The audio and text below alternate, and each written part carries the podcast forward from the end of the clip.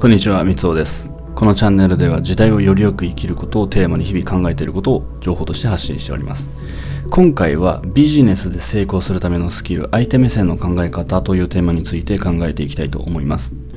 皆さんはブログや動画を作っていたりとかして読者や視聴者に全然ヒットしないといったことで悩んだりしていませんか？実は僕も自己満な記事や動画ばかり作って誰にも見られないということで悩んでいたりします。そこで今回お話しする内容はこれからご紹介する3つの方法で相手目線で考えられる人になるというようなお話の内容をしていきたいと思います。では早速本題に入っていきます。相手目線で考えられる人になるためにはまず第一条件として自分の悩みはクリアにしておく必要があります。なので、そのクリアにしておくべき悩みというのは主にお金の悩み、時間の悩み、心の悩みですね。これらは、自分のことしか考えなくなってしまうような悩みですので、なるべくこの悩みっていうのはクリアにして、これらの不安や悩みっていうのがない状態を作りましょう。で、その上で、相手目線が考えられる人になる方法を実践していただきたいんですけど、今回ご紹介するのは3つの方法ですね。1つ目が小さな質問をする。2つ目が主語を変える。3つ目が小説を読む。この3つです。この3つを日々実践します。じゃあ1つずつちょっと解説をしていきたいと思います。まず小さな質問をするっていうのは、例えば寒くないとか疲れてないなど、こんな些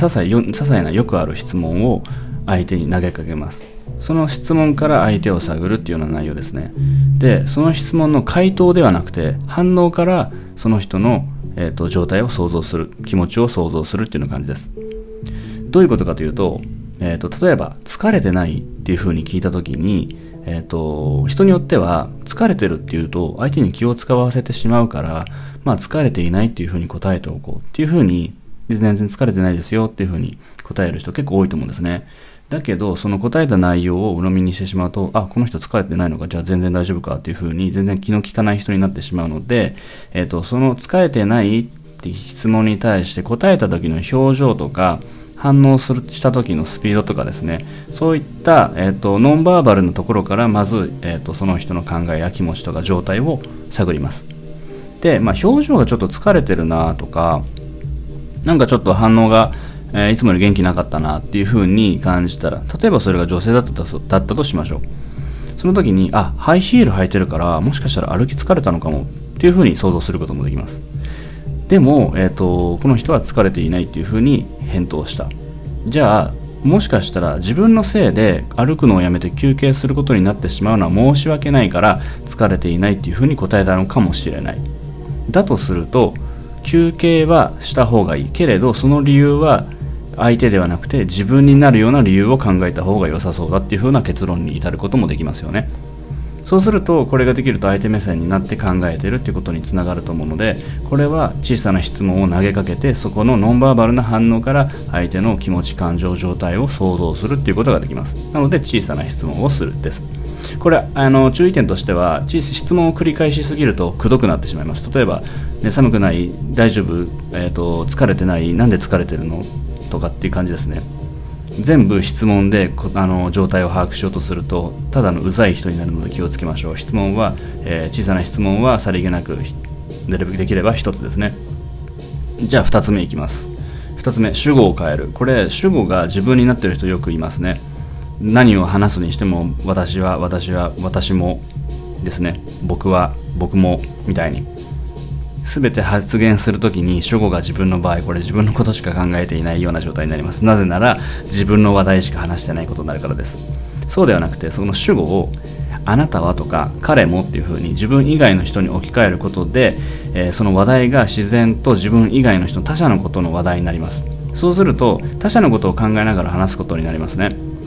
これが自然と人のことを考える習慣になっていきます。例えば僕はカレーよりも牛丼が好きなんだ、なぜなら〇〇〇だからみたいな話の時に、これ自分ではなくて、例えば彼は牛丼よりもカレーが好きらしい、なぜならこうこうこうだからみたいな会話をしたとします。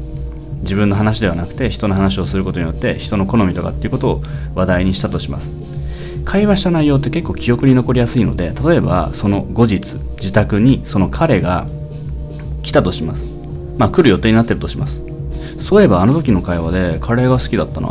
じゃあカレーでも作っとくかっていう風になります。そうすると彼が来た時に彼が好きだったカレーを作って待っていましたっていう、まあある意味気の利く人間になるわけですね。このように、会話で発言する際は自分の話題ではなくて誰か他の人の話題をよく話すことで自然と人のことを考えるっていうことが習慣になります。そのためには主語を自分ではなくて他の人に置き換えるっていうことが大切です。で、3つ目いきたいと思います。3つ目は小説を読むですね。これシンプルに小説を読むと想像力がつくからです。相手目線で考えるっていうのは、言葉の通りって言って変ですけど、想像力が必要ですよね。で、小説っていうのはその文章から登場人物の感情や風貌とかそのシチュエーションの場所とか雰囲気を想像します。絵とか漫画のように絵とかはないので文章から想像することになります。なので、読んでいれば自然と想像力がつくっていうことになります。で、特に想像力だけではなくて仕事ばかりで毎日淡々とした日常を送っている人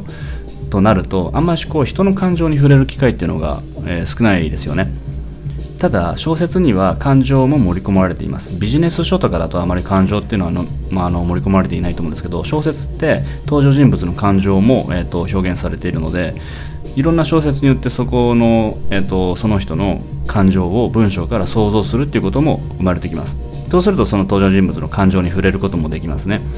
で、人の感情に触れるっていうことも一つ相手目線で考えるっていうことにもつながってくるので、小説っていうのは非常に相手目線で考えるための訓練としては活用できるツールだと思います。ちょっとおまけなんですけど、僕先輩と居酒屋に飲みに行ったことがあってっていうかそういうことがあるんですけれど、その時2人で行ったんですね、1対1で。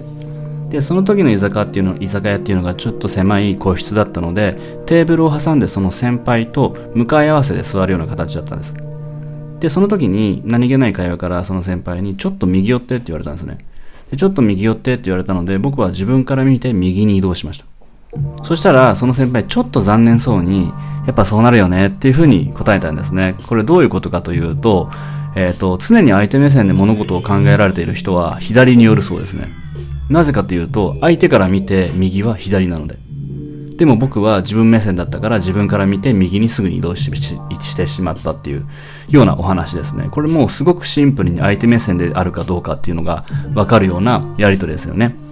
これはちょっとおまけですけど、ちょっと最後にまとめます。相手目線で考えられる人になるための取り組みとしては、一つ目小さな質問をする、二つ目主語を変える、三つ目が小説を読むですね。この三つを日々意識して実践することで相手目線で考えられるような人になると思います。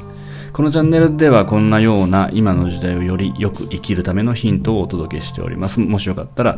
フォローよろしくお願いします。今回は以上です。ではさようなら。